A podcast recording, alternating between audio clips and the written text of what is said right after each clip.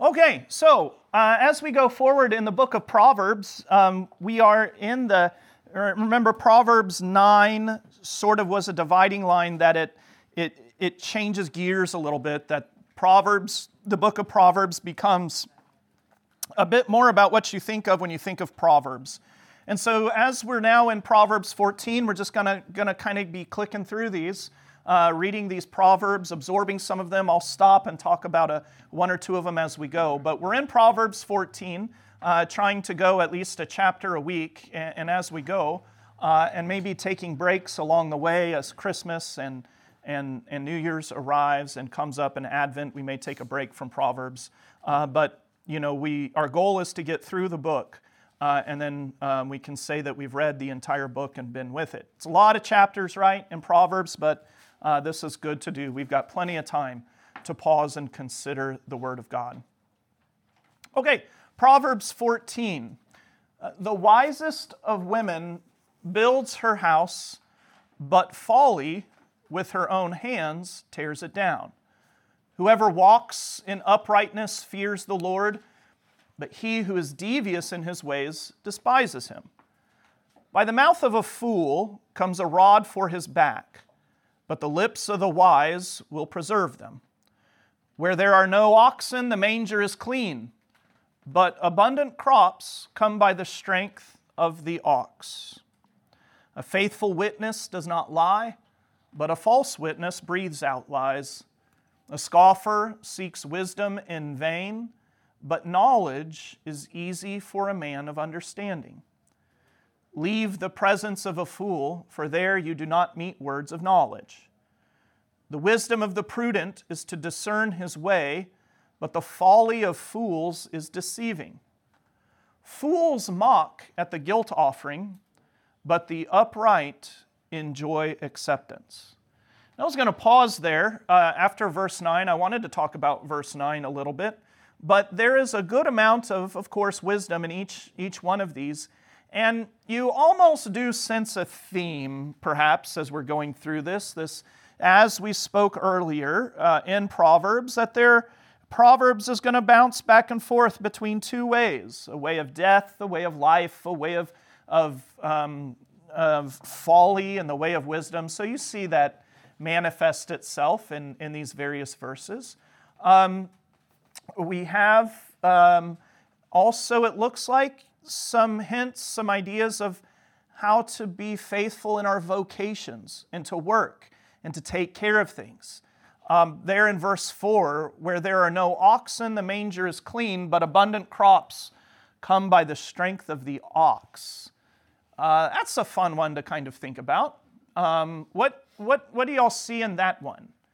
Where there are no oxen, the manger is clean, but, ab- but abundant crops come by the strength of the ox. It kind of rhymes. This is the Doctor Seuss proverb. If you don't have any animals, you don't have to clean up. That's right. If you don't have any animals, you don't get any food.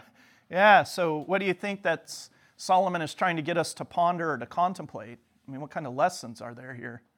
If you have, if you don't have any animals, everything's clean. It's sparkly and nice, but you don't have any crops.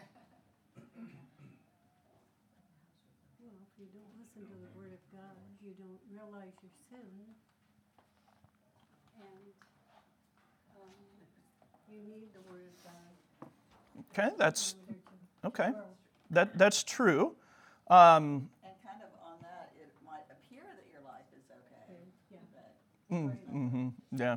Yeah. Yeah. You know, it, it's funny. Um, when I first arrived at Emmanuel, they said, "Oh, goody, we're very happy that you're young and smart and good-looking and have a lovely and most beautiful wife. Your children never disobey you. We're so impressed by you." Because you're going to attract young families, right? Ah, whatever. Okay, so if that's the case, thanks be to God, but if not. So then, you know, the Lord had seen fit that some families showed up with kids. They come to the church service, and what do people start saying? It's messy in here. What's with all the noise? Well, if you don't have any ox, right? If you don't have any animals. Um, but yeah, this can be a temptation. This can be a...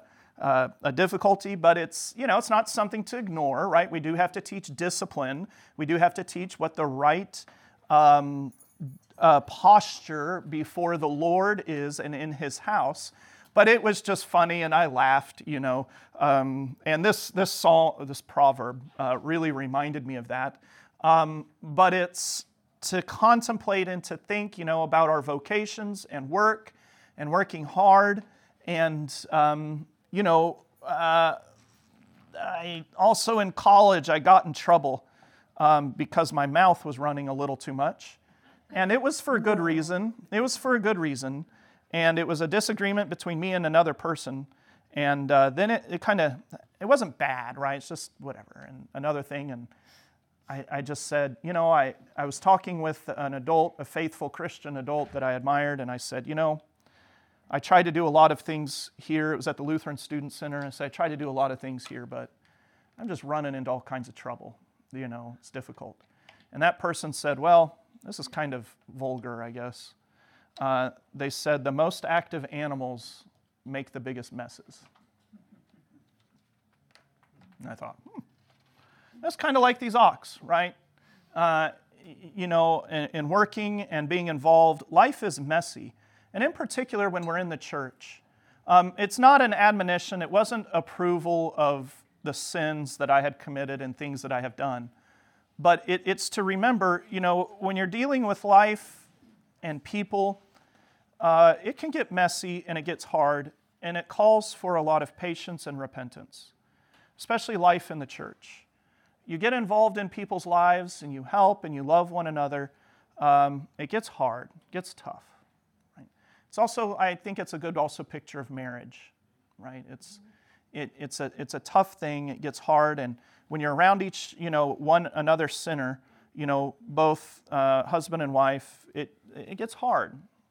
And in families, ch- a child uh, and, and parent, you know, it, it gets hard, and you have to deal with a lot of sin. And that's why we need to remember to, to start everything off in repentance and forgiveness and confession.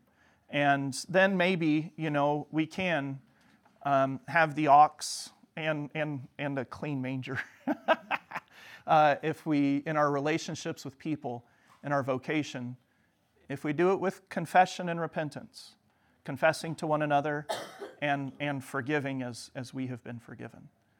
Um, so I think this one has a lot of application. It's, it's kind of fun, uh, actually, I thought. Um, it caused me to pause as I was reading through it and uh, to think that it's, it's almost talking about two, it's like a paradox, right?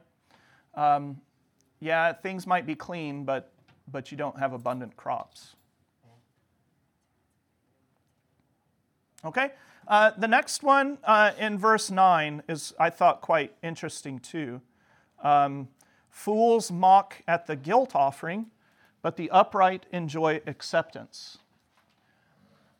The guilt offering in the Old Testament was a sacrifice that you had to make when you sinned against God's, well, when you sinned against God, but then in particular, you then had to make restitution. You had to, if you, um, so an example, some of the things would be like, if you did some, you touched something that was unholy.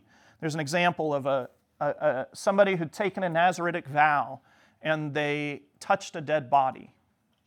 Uh, this was considered, a, they had to make a guilt offering because they had transgressed against one of God's holy laws of not touching a dead body while under a Nazaritic vow.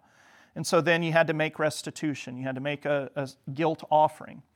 It also was for if you break something of somebody else's, you sin against somebody, and you can, right? If, if I, um, you give me a, a, an, a pen to borrow and I break the pen or I lose the pen, I would make a guilt offering and then also buy you a new pen and then give you twenty percent money on top of that, the value of the pen. So the guilt offering mainly is this sort of this idea that the Christian understands when they sin, there's more involved than just what is face value.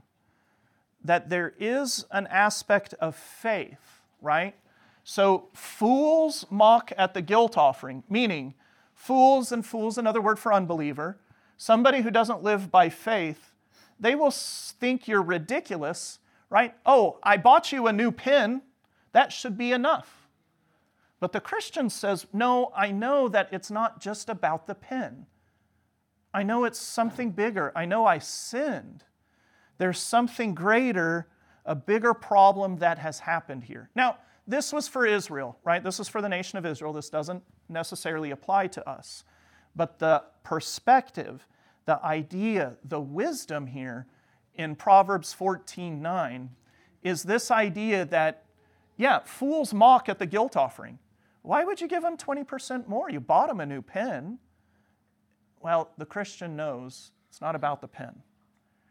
It's about sin, right? And we recognize and see by faith more than what's just in front of us, right? But the upright, right, they enjoy, what's, what's another word we could put for acceptance?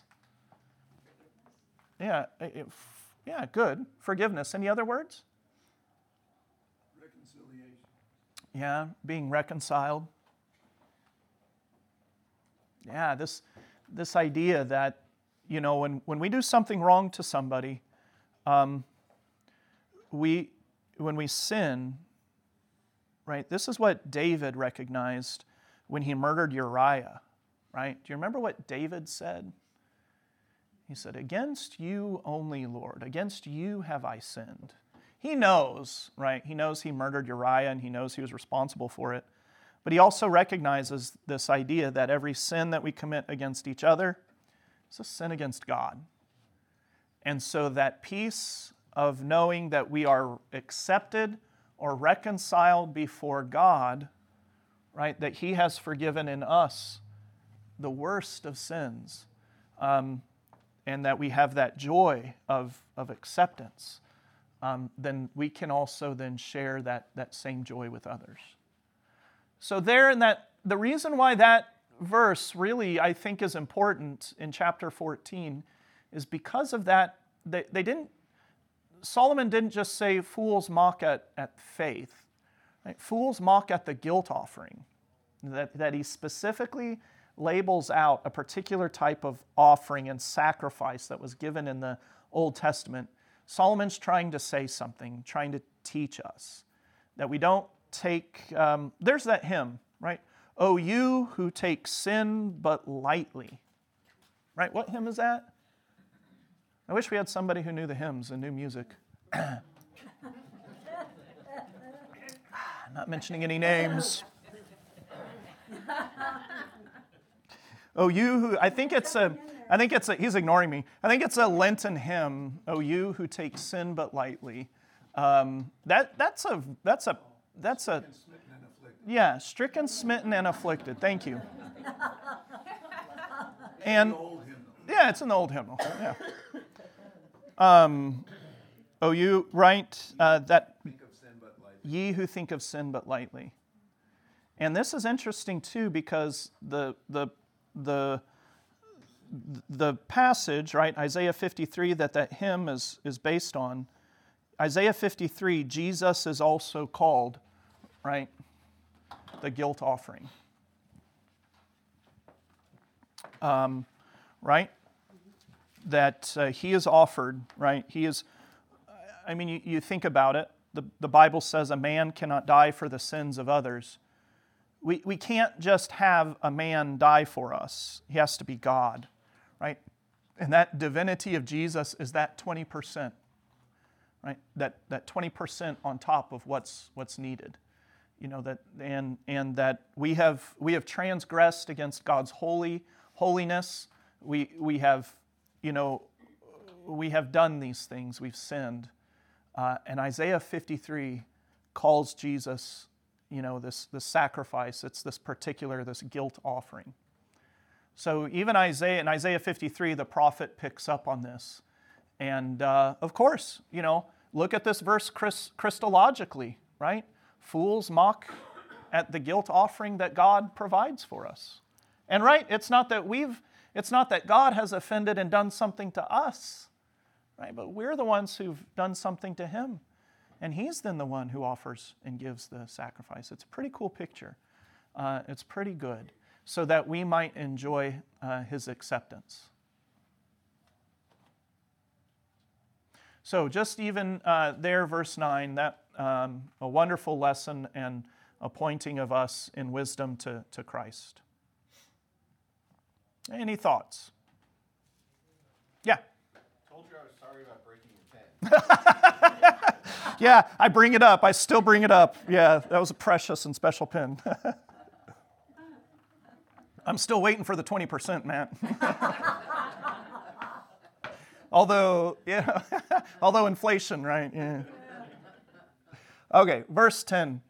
The heart knows its own bitterness, and no stranger shares its joy. The house of the wicked will be destroyed, but the tent of the upright will flourish. There is a way that seems right to a man, but its end is the way to death. Now, this has been mentioned before, but this is good. Uh, verse twelve for us to pause here and to contemplate this one too.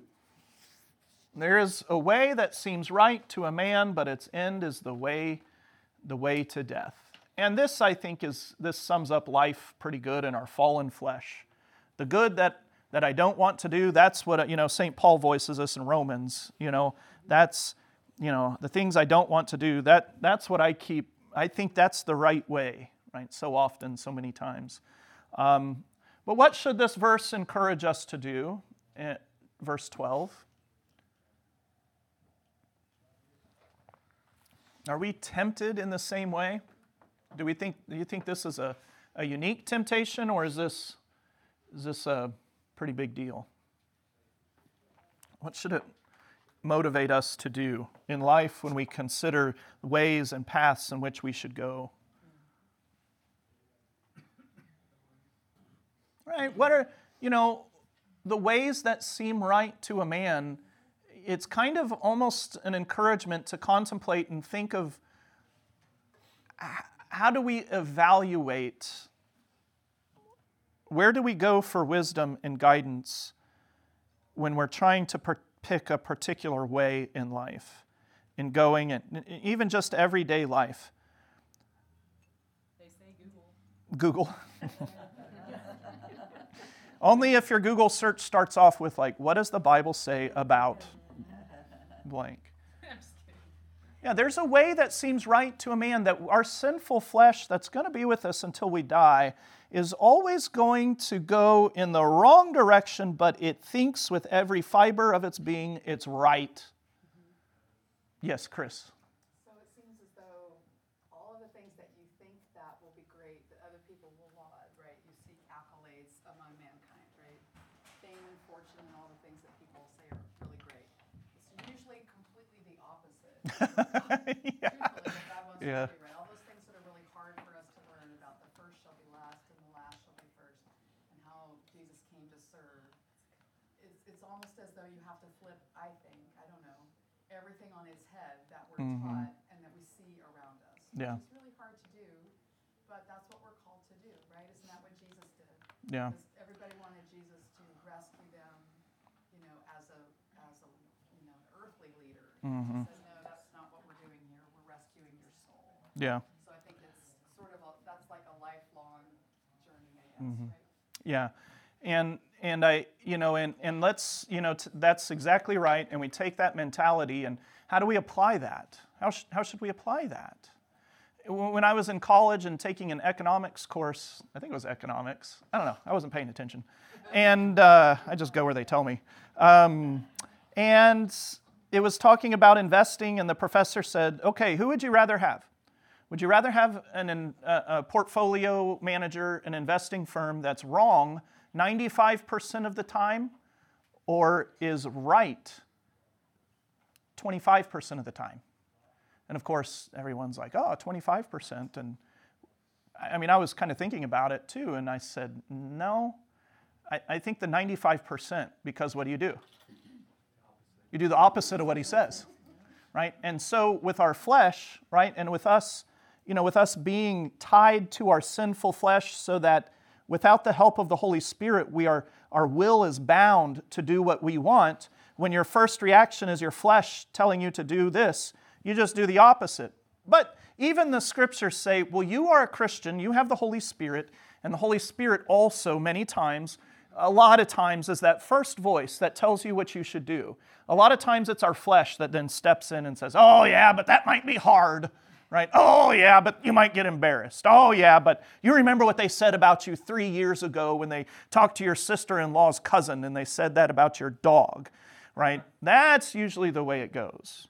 Um, but my point is that what is the practical use of this is to first go to the Word of God. There is a way that seems right, but its way is death. Where should we first go? Well, we should first guide our life by God's Word. Does God's Word say something? This is why the table of duties is such a blessing in the small catechism. What does the Bible say I should do in this situation? But a lot of times that's not our first reaction. It should be. But then to say, hmm, all right, where, where should I start? What's the foundation I should work from here so that I know it's I'm not following something that seems right to me, right? Because here this person, their judge is their own heart, their own mind, instead of the Word of God. So w- what does God's Word say in this situation? And we get that by how? Yes, opening our Bibles, Googling with what does the Bible say on it, but what else has God give, given you? Prayer. Prayer. What else? Fellow Christians. Fellow Christians, yeah, and and pastors, and folks who who who spend their their time in God's Word and read it and research it and look at history, and these various ways. So yes, absolutely. There's a way that seems right to a man, and look how opposite it is. It seems right, but it's really a path on the way to death. And notice, it's this is what the devil did to Adam and Eve, right? I mean, literally. The devil's like, oh, you're not going to die. And he was right, in a sense. You're not going to keel over and die, right? Just, I mean, spiritually they did, and technically they did because they started the process of dying. But look, it, the, it, it's, there's a, a way that seems right, and it seems right because you're like, well, I'm not going to die if I tell a lie. But indeed, that's a lot of times the path we go down to. It starts with a little bit of sin, and then it's just a snowball effect. Harper said the, um, the intent of the flesh is not awesome. That the intent of the flesh is not awesome. That's right. Very good. It is the way to death. Yep. All right, any, any last thoughts as we move on? Yeah, and, and the, the fellow, they call it the um, the consolation of, of the Christian church, the consolation of our fellow Christians. Absolutely. Uh, yeah, Matt, you were going to say something. Yeah, so this study Bible says that the way that seems right, you know, oftentimes, you know, because often you have multiple options, and the way that seems right requires few sacrifices. Yeah, yeah. And that, you know, oftentimes they appeal to you because it allows you to be lazy. Mm-hmm. It doesn't require you to change. And it says that often the right choice requires hard work and self-sacrifice. I don't like that. Why'd you read that? Yeah, yeah. Yeah, absolutely. And, and that's, yeah, that oftentimes is the temptation. Very good. Now, is that a, what, what study Bible did you read that out of? N I V. Oh, no. I'm kidding. Oh, great. Very good. Very good. That's a nice note. Thank you for reading that. Okay. Um, verse thirteen. Or anything else? Anybody else? Uh, really, that, that summed it up well. Could we also say that, you know, our, our way is not God's way? Mm-hmm. Yep. As as that's what God says. Um, my ways are not your ways. My time is not your time. Yeah. Okay. We'll, we'll continue on. Even in laughter, the heart may ache, and the end of joy may be grief. The backslider in heart will be filled with the fruit of his ways, and a good man will be filled with the fruit of his ways. Okay. The simple believes everything, but the prudent gives thought to his steps. I, I, you know, that verse fifteen um, is, is pretty important too. Even Saint Paul says speaks about this when he says, the spiritual person judges all things. And this is a temptation. Our, you know, our world sees judgment just as, judgment just means you're, you're telling me what I'm doing is wrong. You know, you can't judge me. Um, but Saint Paul, in I can't remember if it's First or Second Corinthians, he says the spiritual person is to judge all things. So we are to judge. We are Christians. We just need to know what judge, judging means, what, what it means to judge something, as in you're going to hell for this, um, versus, well, you know, you're a Christian and you're sinning in weakness. Uh, let, let's talk about this. Um, but the simple believes everything, doesn't judge anything, but the prudent judges, right? Gives thought to his steps. So I think this verse fifteen re, uh, sort of touches on what we were just talking about, right? The simple believes everything, meaning every they don't they don't pause and give thought to what's happening. They just do what feels good to them. They just do what feels right. There's no uh, contemplation or going to God's word or going to fellow Christians who we trust and know. Which also implies we should be a resource for people also. Verse sixteen, one who is wise is cautious and turns away from evil, but a fool is reckless and careless. A man of quick temper acts foolishly, and a man of evil devices is hated. The simple inherit folly, but the prudent are crowned with knowledge. The evil bow down before the good, the wicked at the gates of the righteous. The poor is disliked even by his neighbor, but the rich has many friends. But are they really friends? That's a good, that is a good question. Yep. Whoever despises his neighbor is a sinner, but blessed is he who is generous to the poor.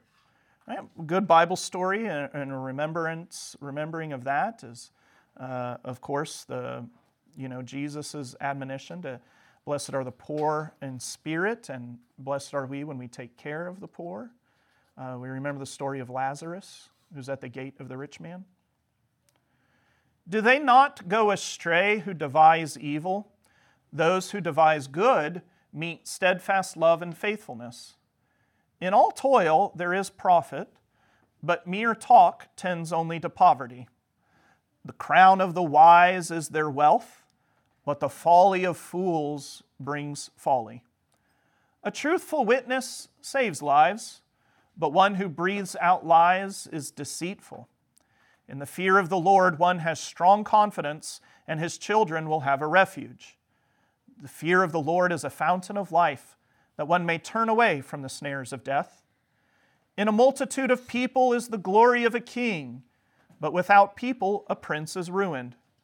Whoever is slow to anger has great understanding, but he who has a hasty temper exalts folly.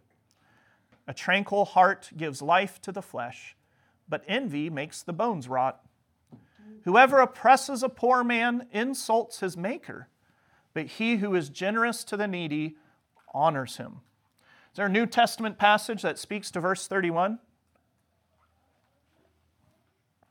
Whoever oppresses a poor man insults his maker, but he who's generous to the needy honors his maker. Verse thirty-one. Any New Testament stories, teachings of Jesus come to mind? I was hungry and you gave me. Yeah, Matthew twenty-five. Absolutely. The sheep and the goats, and the sheep come forward, and um, Jesus, you know, Jesus says, you know, you you have eternal life. Um, you know, you fed me when I was hungry, you clothed me when I was naked, you visited me when I was in prison. And the sheep said, when did we do this? We don't remember this. And Jesus says, whatever you did for the least of these, you have done for me. So this seems to be Um, verse thirty-one is, is the same idea, this thing that Jesus is, is building it on, right? That, um, you know, what we do, right? If we avoid helping those who are in need, we insult, right? And look at the connection, you know, the creation idea. And I, I think I heard a, in talking about a, abortion and, and things like that, I, I heard a student, um, you know, saying, well, you know, we have abortion because if a mother, you know, has a child and she's too poor to take care of it, you know, we need to have abortion for that.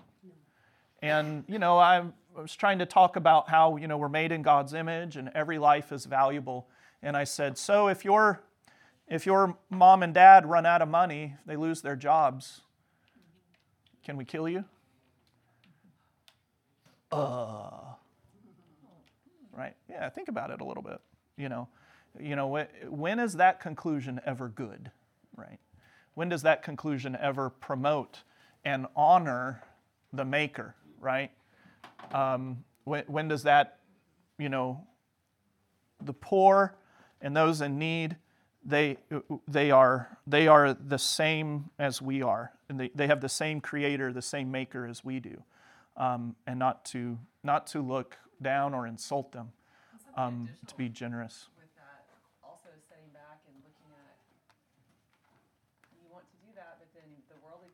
That you don't want to give up for a child of God. So your nails, your phone, the new car that you got, you could have done, you know, you're you're choosing the worldly possessions over the child. You could have rearranged things, but you don't yeah. have to do that because mm-hmm. your hunger is for the worldly possessions. Yeah. How do you, yep, yep, exactly. That that temptation uh, to not to not value to not value life and to not value the things of God. Being generous brings honor to God. Okay, the wicked is overthrown through his evil doing, but the righteous finds refuge in his death.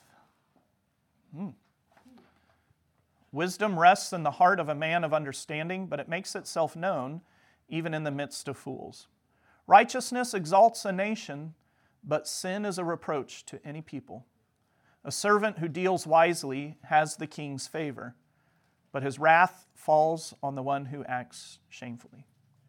So verse thirty-four, righteousness exalts a nation, but sin is a reproach to any people. This came up a little bit uh, in the men's Bible study on Thursday, and talking about things, especially and in particular, uh, was that Ohio voted to have, I don't know the exact language, but they had a... Um, a ballot to put, I, part, you know, excuse me if my language is wrong here, but to accept and to enshrine the right to abortion in their state constitution, right? And we had Roe, Roe versus Wade, uh, Roe v. Wade overturned, and so states now are allowed to decide for themselves, and it was a measure on the ballot that Ohio would allow for abortion at a particular time and whatever. Um, you know, This, the discussion in the men's Bible study was, you know, this, the fact now, uh, the fact now that you've got, you know, legal and free abort, or legal, probably free, uh, abortion and the murdering of, of children, you know, the, the question is, you know, is this God's judgment? Uh, and, and the discussion kind of went in that direction, that the fact that they that it was up for a vote, right, was bad enough, but then the fact that it was approved was God's judgment on, on the people. That the fact that the law, that it was enacted and they got their way, right, is a sign of God's judgment. That God a lot of times prevents us by his in his mercy, right? So that we don't just, society doesn't just completely cave in on itself in chaos and darkness. God upholds it, right, for a certain amount of time. And we see this throughout the Old Testament over and over again, that God, he kind of, you know, he tells the waves, right? In the book of Job, God uses the picture of the ocean, right? He says, who do you think tells those waves to stay and not wash over the land and kill everyone? Who do you think it is that tells those waves, here you shall not pass? And so then there's also examples when a people reject God's word, they reject the faith, and he says, okay, waves, this is what they want. They love death, we'll give them death. As an enacted way of, of God's judgment. There's a passage in, I think it's First Timothy. Um, here's that here's that Google, right? Uh, First Timothy, I think it's four.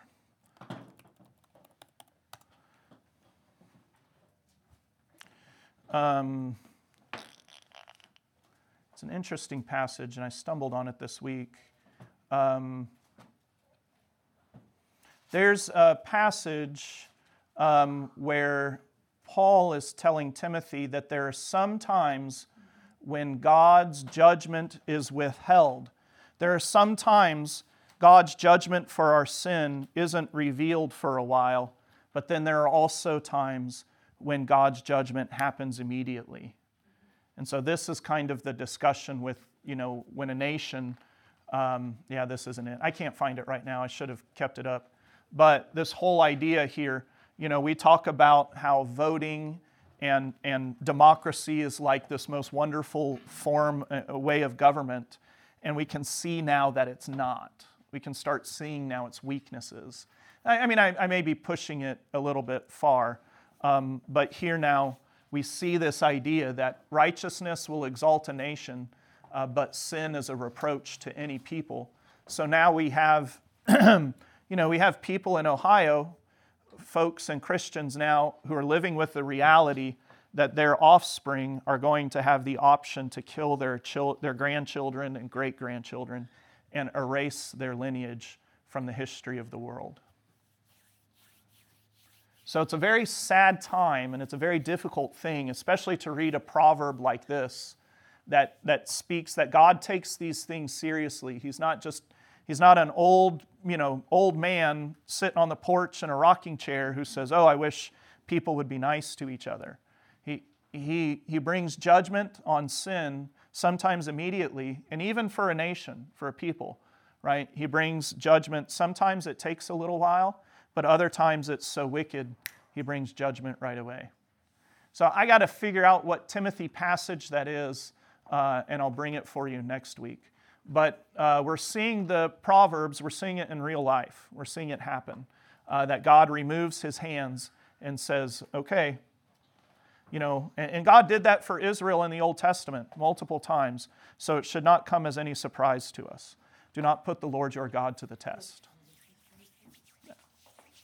Okay, let's close with prayer. Dear Heavenly Father, we thank you that you give us your word, that your Holy Spirit guides us. When we would seem to think that a path is right to us, we thank you that your Holy Spirit guides us and directs us, and your wisdom instructs us and gives us strength to turn from temptation, remembering that you always give us a way out. Forgive us, Lord, uh, where we have not turned, but where we have indeed sinned, and we pray that you would, in your mercy, Uh, be kind to us, that you would be gentle with us, and that you would revive us with your absolution and your forgiveness, that you would surround us with wise people that know your word, and that we too would also be those who know your word, that we might be able to instruct others when they come to us and ask us. Have mercy on us, O Lord. Um, grant us wisdom as we are surrounded in a fallen world, but remind us of the victory that we have in your Son, Jesus, even over death and evil, that in the end, you and your Son and us stand victorious, that in the end we win, because Jesus has won, is raised, and will bring us to himself. Come quickly, Lord Jesus Christ. We ask this through Jesus Christ our Lord. Amen.